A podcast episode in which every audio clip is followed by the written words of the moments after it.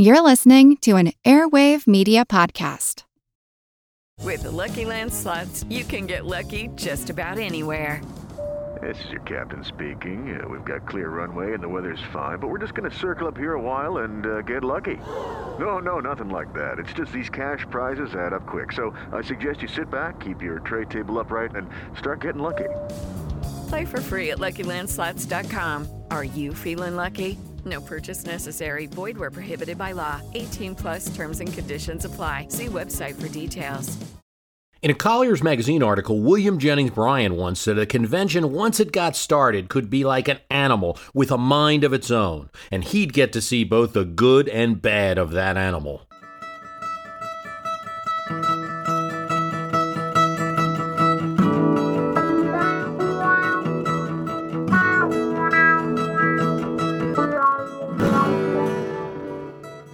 In 1896, he was a 36 year old former congressman from Nebraska who had fought for low tariff and for silver coinage, the idea of more money being available to make credit easier for farmers and middle class workers. He was a long shot in any year for the nomination of a major party for president of the United States. But it was an odd time, 1896. The economy was in depression. People were angry. The party was leaderless. And the president was disinvited to his own party's convention. Bryan had a silver tongue, and he used it. He took the platform to argue for a silver coinage plank and took aim at the money changers. This is 1776 all over again, he told the crowd. We are supported by the commercial interest. Wait, commercial interest? Yes, well, that's how you said small business in 1896 parlance, and they were okay even with Bill Bryan. We are supported by the commercial interest, the laboring interest, the toilers everywhere. You shall not press down upon the brow of labor a crown of thorns. You will not crucify mankind upon a cross of gold. It worked like a charm. The delegates decided, what a great speech. Let's nominate this guy. The country will be swept away like we were. We never did sweep the country. McKinley won that election, but he excited the party enough to give him three tries at the presidency, his last in 1908. Well, that was then. It was a very different scene in Madison Square Garden, New York City in 1924.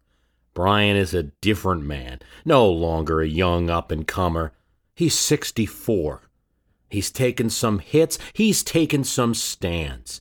He's been a cabinet member, but then he's quit the Wilson administration that he was a member of and turned against Woodrow on his League of Nations plan. He invested heavily in Florida real estate during that Miami boom of the 1920s, amped up the fundamentalist rhetoric, and became outspoken on temperance, adamant in his support for prohibition. In 1920, he opposed the party's nominee, supported a dry plank, and when it failed at that convention, he said, my heart is in the grave with the dry plank, and I must pause until it comes back to me. In other words, I'm not lifting a finger for the Cox Roosevelt ticket in 1920. This did not endear him to Democrats everywhere. So, yes, there was some stirring in the party, but, you know, after the 1922 elections and the 1924 campaign coming up as the party met, maybe, Bryan thought, he could apply some morality to the country because Teapot Dome had shown that the Republicans had no morality. He must show that the Democrats could demonstrate to the country that they were the superior moral force. But what happened in Madison Square Garden in New York City is the party destroyed its chances in a bruiser between William Gibbs McAdoo and Governor Al Smith. McAdoo had more delegates but could not get two thirds. Governor Smith's people tried to maximize their home turf advantage, packing the hall with supporters. The convention battles over a resolution condemning the Ku Klux Klan. Bryan has no help in this. He's not a Klan supporter, but he feels it will rip the party apart to have an anti Klan resolution. He asks the party to just remove the name, just take out those three little words of that organization, and just condemn the organization without the name. And he asks them to pray on it. Delegates are not enthused by him. New York press is hostile. The exhausted conventioneers go on for four ballots, five ballots, ten ballots, sixteen, each time reading through all the states. Twenty ballots, twenty three ballots.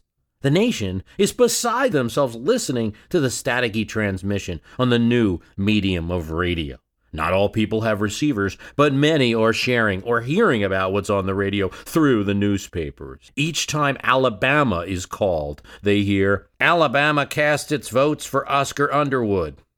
It makes people chuckle. It's a funny name. 28 times now they hear that. Alabama cast its votes for Oscar Underwood. 30 times. Oscar Underwood. 38. Oscar Underwood. And now Bryan pleads with the convention chair to speak. All he is is a Florida delegate now. He just wants to help the party. Okay, maybe old Bill Bryan can say something to stop this unwinnable madness. He gets in front of the big mic, up on the podium, red, white, and blue behind him. Could it be another show of love from the democracy is about to happen? Will they pick him up again on the strength of his words? Will his words calm this crowd and once again, maybe not enthrone him as a candidate, he's older now, but as elder statesman? Mr. Chairman and convention delegates, thank you for this opportunity, he began. My only desire is to see this party win. Okay, good start. Even some applause for that. Mr. Chairman, there are many people who could be the nominee of this convention. A heckler's voice is heard now for the first time in the speech. Who? He ignored it and went on, not yet naming a candidate. It was his intent to go through each region of the country where Democrats were and start naming some good people all across the nation before he got to his man. First, he defended the South. I remind you that we've had two wars since the Civil War, and each time the states of the South contributed men and money. The hecklers in the audience were not impressed. Why shouldn't they? A voice in the darkness asked. He ignored them, and he continued on, defending the South and then naming some potential nominees from across the country. Humphrey of Florida, Ralston, E.T. Meredith, Charles Bryan. The delegates laughed at that one. He had named his own brother, not exactly unbiased. Or Thomas Walsh of Montana. He finally got some cheers. Everybody loved Thomas Walsh, Teapot Dome prosecutor, upstanding senator, good old loyal party man. But he had already refused the nomination, so that was going nowhere. All of this naming of names was starting to bore the audience. Come across, a heckler said. Who are you for? I mentioned some from the South, now from the North, Bryan thundered. How about New Jersey? Delegates shouted. What about Al Smith? Another. Now Bryan was getting caught up in the heckling. He tried to dodge, but he ended up engaging the shouters. My friends, I could cross the United States and give you different men in different sections. If you have a preference, take your choice. What about Connecticut? One shouted. Now he was in a headlock with the audience. Engaging these hecklers may have been a bad move. They got more bold tired, cranky, and although it was prohibition, it was likely that more than a few of them were drunk. He kept on, but 24 paragraphs into the speech, he still hadn't named his candidate, and his own supporters were now getting anxious. McAdoo, McAdoo, they began to shout. Bryan was a bit thrown off from this coming from his own people. He had a great oration planned here. He was going to try to persuade not just the delegates, but the radio audience and the newspaper men. Do not rush me, my friends, he said. But the Al Smith folks were intent on doing just that, and they started verbally abusing the McAdoo folks out in the audience, all audible on radio. Cook Kook McDoo, they shouted. Cook Kook McDoo! Oil! Oil! McAdoo, as a lawyer, had been tied up with Ed Doheny, was directly involved in the Teapot Dome scandal. McAdoo himself wasn't, but he was lawyer to Doheny. So this charge hurried Bryan into a defense of the man he hadn't announced yet. McAdoo's oil was in Mexico. He's never been tainted. Never been tainted. The opposition of Wall Street to him speaks volumes. This really got the hecklers up. Who's paying you for this? A thousand dollars a minute? And yes, in 1924, conventions weren't as nice and stage managed as they are today. Finally frustrated, Bryan says, This is probably the last convention of my party to which I shall be a delegate. This was very embarrassing, this moment, because the convention started to applaud. and 43 paragraphs into this bruising speech, with the chair, Senator Walsh, one time threatening to clear the hall if the booing didn't stop, William Jennings Bryan endorsed William Gibbs McAdoo. His speech did not calm the crowd, did not even really help McAdoo, did not put him over the top, it didn't convince the press nor the radio audience. It was his last. As he predicted, it would be his last convention. He died a year later. I bring up Bryan's speech in the 1924 convention because Todd Logan writes on our Facebook site on My History Can Beat Up Your Politics. Historically, at conventions, anything stranger than Clint arguing with a chair? Well, First off, I did see the uh, Clint uh, speech. At first, I saw it with the sound off, and then I later got the the sound, so I got to see both the visual and audio elements of it. I'm not sure it was so devastating, but I do think it just failed as an intended comic or dramatic act. Then again, you know, conventions can be boring, so it certainly wasn't a boring moment as it turned out. It was quite a talking point for a lot of people. Political theater is different than other forms of theater.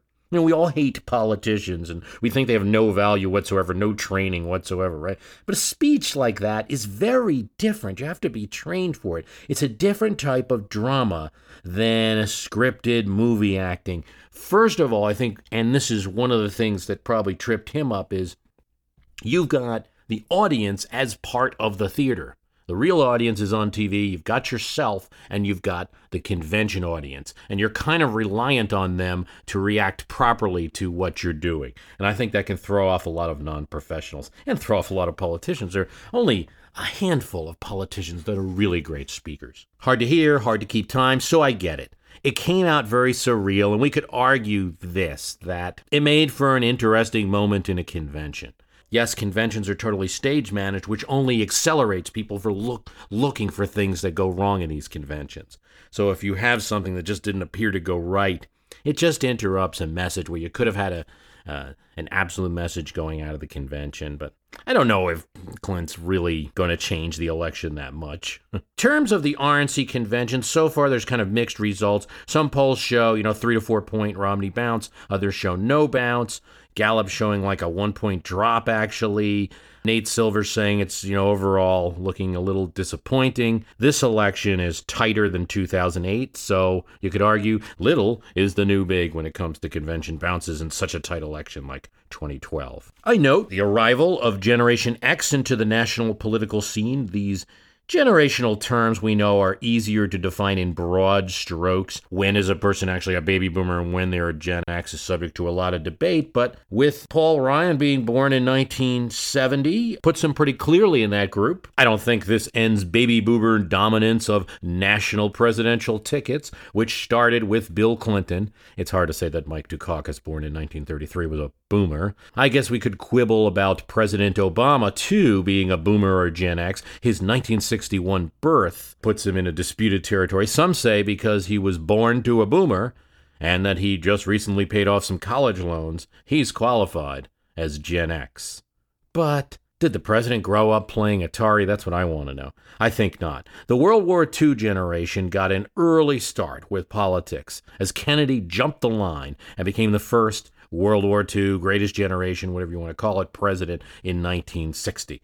Of course, it didn't matter, and this is something I'm always pointing out. Even if Richard Nixon had won, he was born in 1913, Kennedy in 1917. Big deal, four years. You would have had a greatest generation president either way in 1960. It was a shock then because Eisenhower was the last 19th century president. He was born in 1890. In fact, even if Lyndon Johnson had somehow gotten the Democratic nomination and won the presidency in 1960, he would have still been that youngin', 19 years younger than Ike, being born in 1909. So, with his iPod stocked with music from ACDC to Zeppelin, not an ABBA fan, I guess, Gen X enters national politics in the form of Paul Ryan. One more thing to say about uh, strange moments at conventions. They are, despite all the stage management, still arenas of human beings. So in 1964, you had reporters hushed out of the arena while cameras were filming the whole thing. In 1968, you had Mayor Daley shouting expletives at a senator. that uh, had called the Chicago police the Gestapo. They got a lip reader on TV to look at what Mayor Daley was saying and confirm that indeed he had used some words that were not to be broadcast on TV. And in 1988, we had the spectacle of an up and coming Arkansas governor announcing the nomination of his friend, Michael Dukakis, fellow governor but in the process, rolling off a laundry list of numbers and facts about what was wrong with America in the 80s, with the Reagan administration, about unemployment, child literacy, education, Europe and Japan. No one mentioned China in 88. You mentioned Europe and Japan. Figures and stats. He was, as the television announcers were starting to say, well off schedule television announcers were starting to say they had to be aware of the television audience as well as the convention audience. He tried to read fast, to go through the speech, which, as it turned out, the Dukakis people had prepared for him. They had cleared the full speech, and that is exactly what Bill Clinton had to read. We're in the dark ages when it comes to daycare. That means more stress on the job. That means our children are two years behind Europe and Japan. We accept more illiteracy than other countries do. Cut to Chris Wallace, and he's there with the New Jersey delegation. And they say they're starting to get frustrated. They are, as he said, well past the level of tolerance here. They want to start the demonstration for Governor Michael Dukakis. Governor Clinton, he said, had overstayed his welcome. Clinton keeps on droning, though, and, and 20 minutes late, with the delegates eager to get to their nominee and begin, Clinton says, In closing, and the convention erupts in applause, not unlike what had been done for William Jennings Bryan. He was cheered not because they loved Bill Clinton's speech, but because he was going to stop talking for the governor of Arkansas, who thought himself to be a future candidate of the Democratic Party, he thought his career was over. This was a joke. It was a pretty surreal moment at a convention, right up there with Clint's or Bryan's. In fact, even more important because Clinton was in the running. He pulled himself out of the 1988 race. He didn't. He didn't decide to run that year, and he was certainly an up and coming uh, governor, and that's a Southern Democrat, someone that they were thinking about running. You never thought that he would be the nominee in four years after that. How he turned it around? Well, he appealed to a talk show host. They tried to book him on the Johnny Carson show. And well, Johnny Carson's bookers were like, we don't do this. Carson has never had a politician on. So Wolfens gets a little creative. No, no, no, no, no. You don't understand. Governor Clinton isn't going on as a politician. He plays the saxophone. He's a musician. The booker from the Tonight Show, you know, was incredulous. What? Plays the saxophone? Well, I'll run it by Johnny. Run it by Johnny Carson. Says, okay, we'll try it. And Clinton is on. As soon as Clinton walks out to see Johnny Carson and begins to speak, Carson puts an hourglass on the desk, and Clinton is able to make fun of himself. He plays the saxophone, and he's back a contender for his party's presidential nomination. That you could do in the era of talk shows. It might not have been available to Mr. Bryan. Okay, so I referenced Governor James Cox. He was the governor of Ohio in 1920 and the Democratic Party nominee earlier. Amber Bryan writes Has a governor of a state lost his home state? I ask because Mitt Romney was governor of Massachusetts and he's not expected to win that state. Absolutely, it's happened. Governor James Cox was chosen in 1920. He was the governor of Ohio. He had played a decisive role in 1916, really securing his state for himself and for the Wilson ticket. He owned Cox newspapers in Ohio, and he was a wet. That means he was against prohibition law.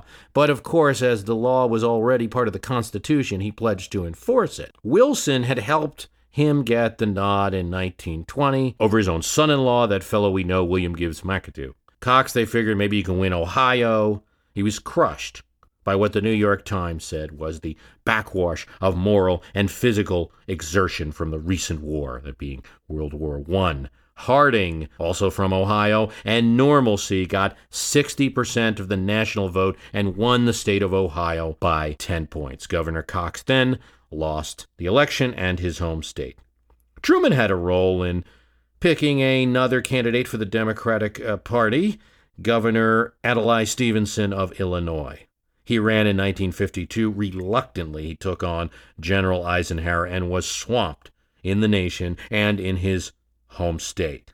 Step into the world of power, loyalty, and luck. I'm going to make him an offer he can't refuse. With family, cannolis, and spins mean everything. Now, you want to get mixed up in the family business. Introducing The Godfather at ChumbaCasino.com. Test your luck in the shadowy world of The Godfather slot. Someday, I will call upon you to do a service for me. Play The Godfather now at ChumbaCasino.com. Welcome to the family. No purchase necessary. VGW Group. Void where prohibited by law. 18 plus. Terms and conditions apply.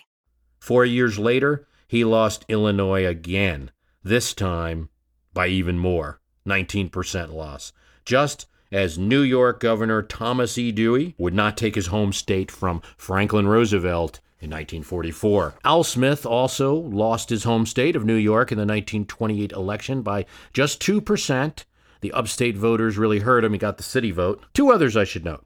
Woodrow Wilson carried his home state in 1912. He was governor of New Jersey. He carried that state running for president in 1912, but he lost it after four years in the White House in 1916. Grover Cleveland, same thing. As governor of New York, he brought that in for the Democrats in 1884 but he could not hold it a second time in 1888 after being four years in the White House. He lost New York. James Knox Polk is probably someone that Mitt Romney might be looking to because he served a stint as Tennessee governor, and that did not help him in 1844. He lost his state to Henry Clay from the neighboring state of Kentucky, but he'd gladly trade his home state for his home country as Polk won the presidency that year without his home state of Tennessee. Simply said, it's a bit odd for a candidate. They should be winning their home state. It's often a reason for picking a nominee, and it can be decisive. No one in a single Republican primary, though, can be said to have pulled the lever thinking that Mitt Romney should be their nominee because he could win Massachusetts. So it's not that shocking that it's probably not going to be the case. There were other reasons. It was the resources Romney had to keep it close with a well funded incumbent, which polls are showing you're still doing. It was the fact that there were so few faces from the previous Republican administration. You had eight years, George W. Bush, and so few people from that still want to get involved in national politics. Condi Rice was at the convention, Rob Portman, lesser extent. But things are open because you're not really pulling from that past administration for a variety of reasons. And I also think he won because he had run the last time. And uh, people knew his name for that reason. And his primary opponents, despite that well publicized rotating appointment to the front-runner position, were not as attractive to Republican primary voters. He won't get Massachusetts, but you can't say that he promised to do it. John Adams won Massachusetts in both 1796 and 1800, but what enabled him to become the second president at all, instead of Jefferson becoming the second president, it was pretty close. It was two electoral votes, and they couldn't have been less in the bag for John Adams. Both came from unreliable sources a feisty independent and a quixotic schemer. Indeed, John Adams defeated Thomas Jefferson in 1796, 71 electoral votes to 68 electoral votes in the Electoral College of that year. So you lose one vote and you've got 70 69 Adams still wins. You lose two of those electoral votes and you got 69 70, and Jefferson becomes the second president. The states were pretty even. The North went for Adams, the South went for Jefferson, and Jefferson, surprisingly, won Pennsylvania. And Adams, less surprisingly, held on to New York despite a strong challenge from Republicans. So it came down to two Southern electors that voted differently than their region and decided to go with the Federalists. One was William Barry Grove, ostensibly a Republican congressman in league with Madison. He represented Congress for the Cape Fear district of North Carolina. And he initially sided with Jeffersonians, anti administration. He didn't like all of the Federalist schemes and the bank and things like this. But he also started to chafe at the way the anti administration party, the anti federalist Republicans, whatever you'd call them, insisting on 100% loyalty. He didn't like it. He wasn't in league with Federalists either, but he did think that the idea of just thumbing our noses at Great Britain on a treaty just didn't make any sense. What are we going to side with this small nation, France? Why start a war with England we're not ready to fight yet? Want to learn how you can make smarter decisions with your money? Well, I've got the podcast for you. I'm Sean Pyles, and I host NerdWallet's Smart Money Podcast. On our show, we help listeners like you make the most of your finances. I sit down with NerdWallet's team of nerds, personal finance experts in credit cards, banking, investing, and more. We answer your real-world money questions and break down the latest personal finance news. The nerds will give you the clarity you need by cutting through the clutter and misinformation in today's world of personal finance. We don't promote get rich quick schemes or hype unrealistic side hustles. Instead, we offer practical knowledge that you can apply in your everyday life. You'll learn about strategies to help you build your wealth, invest wisely, shop for financial products, and plan for major life events. And you'll walk away with the confidence you need to ensure that your money is always working as hard as you are. So turn to the nerds to answer your real world money questions and get insights that can help you make the smartest financial decisions for your life. Listen to NerdWallet's Smart Money Podcast wherever you get your podcasts. So, between being a little perturbed that he was being pushed too much by the Republicans and also siding with them on the Jay Treaty issue, he went for the Federalist. He voted for Adams. The other elector was Leven Powell, a merchant from Alexandria, Virginia. Talk about a flip flopper. Prior to casting his vote for John Adams, the winning vote in the Electoral College, as it would turn out, he wrote a terrible note about him in a circular that was sent around Virginia that Adams was too close to Britain to be president. Well, that's a good way to kill a candidate in 1796. Well, he did this because Powell at the time wanted the nomination after Washington to go to another Virginian, in this case, Patrick Henry, who recently had become a Federalist and administration supporter. As the idea was floated in Richmond and the coastal areas where there were still Virginia Federalists at this time, there was little support for Henry as their nominee. So, okay, if you can't beat him, join him. Powell then wrote a positive article for Adams in the Virginia Gazette to try to counteract all his trash talk, and then cast his vote for John Adams in the Electoral College, which, as it turned out, he couldn't know how the other states were voting, became one of those winning votes. I bring up 1796 because it was one of the closest we've had to a tie in the Electoral College, which has never happened. We've come within two votes, we've come within one vote. Hayes Tilden, which went 185 electoral votes to 184 electoral votes, Hayes Tilden respectively, in the Electoral College. But that was the result of a House commission and not the direct, undisputed result of the election that led to that closely almost tied result. Sumita Hudson writes I am hearing a lot about a tie in the Electoral College. I heard this happened in 1824, and a lot of experts are saying it may happen in this election. Okay, uh, it's never really been close. What happened in 1824 is actually that you had several candidates. You had four candidates running, and so it went to the House of Representatives. And it was, so it wasn't a tie, it's just no one got a majority. It's Never really been close. The Electoral College is a good way to guarantee that most of the time the winner is undisputed. Of course, Bush Gore 2000, that was close, 271 to 266 after disputed Florida was certified for Bush. Jefferson Adams rematch in 1800 after 1796 went 73 to 65. Jefferson and Burr, as it turned out, getting the equal votes 73 and 65 for Adams. Wilson Hughes in 1916 went 277 to 254 pretty close. Kerry Bush in 2004 went 287 to 257. Carter Ford in uh, 1976 went 297 to 240. You don't really have a lot of close ones in the Electoral College. You can thank the 12th Amendment for that because that guaranteed that there would just be two or possibly three men running. It helps parties, it, or it encourages that a vice president and president will run together. Things have been shaped in an odd way over the years. Some swing states have grown in population, and new western states that were red for a long time have become blue, and their small EV votes have become a little bit bigger due to the Hispanic population increase. All of these factors coming together, and there are some scenarios now where you could possibly get a tie. You need 270 votes to win.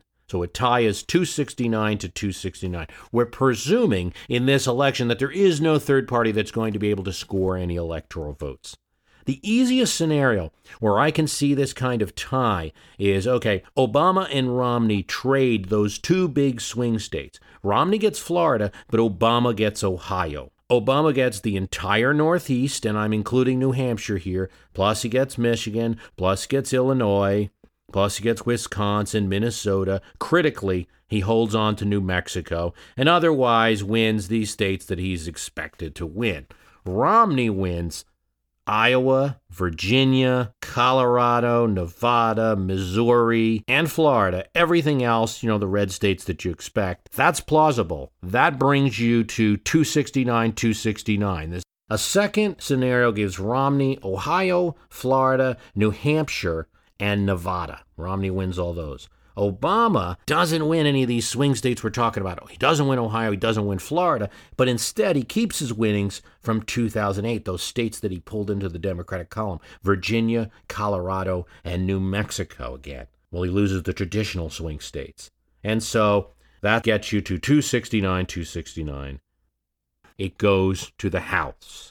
Unless Obama's team can pull off a win in a state like Nebraska or Maine, more likely Nebraska, which split their electoral votes among the congressional districts. And in 2008, President Obama became the first candidate to win a single congressional district, winning the Nebraska 2nd Congressional District. If he can do that again and appeal to the land that uh, Jake Tapper refers to as Obamaha, then he can beat the tie and get and make it a 270, 269. It's going to be a little tougher this year because we've added a few Republicans to that second district. But the second district contains Omaha, and it did go overwhelmingly for Obama in the 2008 election. So we'll see uh, you know, if it's possible again this year. But one thing that's not going to happen, though, in 2008, John McCain did not campaign there. The Republicans didn't expect to lose that. Want to bet that the Romney team is going to try to cover this and will have resources to do? I think so. But you will expect the battle to be taken to these small places, you know, New Hampshire, Nevada, this district. They're all going to be essential in what could be such a close election. What happens if you get a tie? 269 to 269 goes to the House. But you know, the framers were always limiting the power of the House, that body of the people, right? They can only pick Romney or Obama, right? If it goes to the House, you can't pick anybody you want. So we know this, right? That's the first limitation. The second limitation is the House does not vote as individual members. They're going to vote as state delegations. So Florida gets one vote, you know, Illinois gets one vote, and so does Delaware. Now, in Delaware, that's going to be one congressperson. In South Dakota, that'll be one congressperson making the decision. But in other states, it's going to be a vote of those congressional members. Now, it is the House of Representatives. The Senate does not play a role here. Currently, more House delegations, according to the Rothenberg report, 33 of them are Republican, 17 Democrat, and Minnesota is tied. So even a presumed Obama state like Illinois that delegation is majority Republican and are likely to vote for their party's nominee. There have been other times when ties were talked about. 1968 was a year where there was a lot of talk about a potential tie vote or a vote that would be thrown into the House of Representatives to be more accurate. And also in 1980, there was a little bit of talk about this. Uh, the Atlantic Monthly had a whole article in 1980 about this because essentially you had Carter, you had Reagan, and you had Anderson. So one of the things the Atlantic Monthly pointed out in 1980 is well, Anderson, the third party candidate, if he gets New Jersey, Massachusetts, and Connecticut, and then Carter got the states that he was, at least at that point, uh, leaning in the polls, it would end up being more of a blowout. And then Reagan got the, the ones that he was leading in the polls. It would be 268 Reagan, 230 Carter. That's not enough for majority. You go to the House of Representatives. Now, at that time, the House of Representatives would have been a majority of Democratic delegations and could have, despite his Electoral College win, replaced Ronald Reagan with Carter had that happened. There was an active campaign on the part of the American Conservative Union at the time to make congressional candidates pledge that in the event of a deadlock, they would support the presidential candidate of their district. It was something they wanted to do. And I'm surprised you're not seeing more talk of that in this election. right? Making congressional candidates pledge to vote along with their district. If your district went for Obama, you vote for Obama. If your district went for Romney, you're going to vote for Romney. Why aren't they doing it? Well, polarized politics these days, and I think people are very aware that a Republican member of Congress, by and large, will vote for Romney if it goes to the House no matter what their district does. Maybe if it's overwhelming, they'll think about it a little more. There'll probably be some pressures to do it. Other things to think about if you get really that close in the electoral college is faithless electors. This has happened before for very silly reasons. I mean, 1988, a West Virginia elector just voted for Lloyd Bentsen instead of Mike Dukakis. In 2000, a elector from D.C. to protest uh, D.C. not having a senators and congressmen just didn't vote. So Gore was deprived of one electoral vote. He got two from D.C. instead of three. In 2004, a Minnesota elector voted for uh, John Edwards instead of John Kerry. If they can do that in these meaningless votes, imagine if it comes down to a tie, what kind of shenanigans can happen. So yes, I think all these, I think this ground game should be very important for both campaigns. First of all, looking at very small things. Yes, now that Nebraska's second congressional district really does matter, New Hampshire really does matter. But also considering where congressmen are going to be pledged and being sure you got some electors that you can trust. So, in the course of this, we've talked about strange and funny moments in convention. I have one last one to speak of it was common in the end of conventions to do kind of farewell ceremonies and it was a kind of running joke in the 40s, 50s, and 60s because they would reserve this place at the Republican National Convention for Herbert Hoover. The unspoken assumption was that the president might die before the next convention, so better salute him. By the time of the 1960 convention, Herbert Hoover spoke and said, Well, I guess my last three goodbyes didn't take. And he got a lot of applause out of that. Indeed, Herbert Hoover had the longest post presidency, 1933 to 1964, and would live to see Barry Goldwater nominated, though he was in too ill health to attend that convention. Well, this is important because his record is about to be beaten on September 7th. That distinction will go to Jimmy Carter, the longest post presidency. Now, both of these presidents have kind of redefined the post presidency. They were both very active. Hoover was involved in the Truman and Eisenhower administrations, helping out, reorganizing the government, and assisting education and various other projects. And, uh, you know, James L. Carter has been involved in Habitat for Humanity and many other, you know, and getting involved in various international affairs, the Carter Center and other things. So we talked about this uh, several years ago on this cast. I warned you about this date, and now it is close to arriving. Probably will by the time you listen to it. Hoover had lived 11,552 days after his presidency, compared to, at the time I'm recording, 11,549. The third is John Adams, 1801 to 1826. I'll have to go back and edit my old archived podcast about presidents. I want to thank you for listening. The website is www.myhistorycanbeatupyourpolitics.com. And please, if you like the program, go out and tell the world. Tell iTunes, tell the readers of your blog, climb the highest tree and yell. You know, maybe don't do that, you might fall. And if you're on Stitcher, give us a fave or give us a thumbs up. Really helps. And I do thank you for listening. As a longtime foreign correspondent, I've worked in lots of places but nowhere as important to the world as China. I'm Jane Perlez, former Beijing bureau chief for the New York Times. Join me on my new podcast, Face Off US versus China, where I'll take you behind the scenes in the tumultuous US China relationship. Find Face Off wherever you get your podcasts.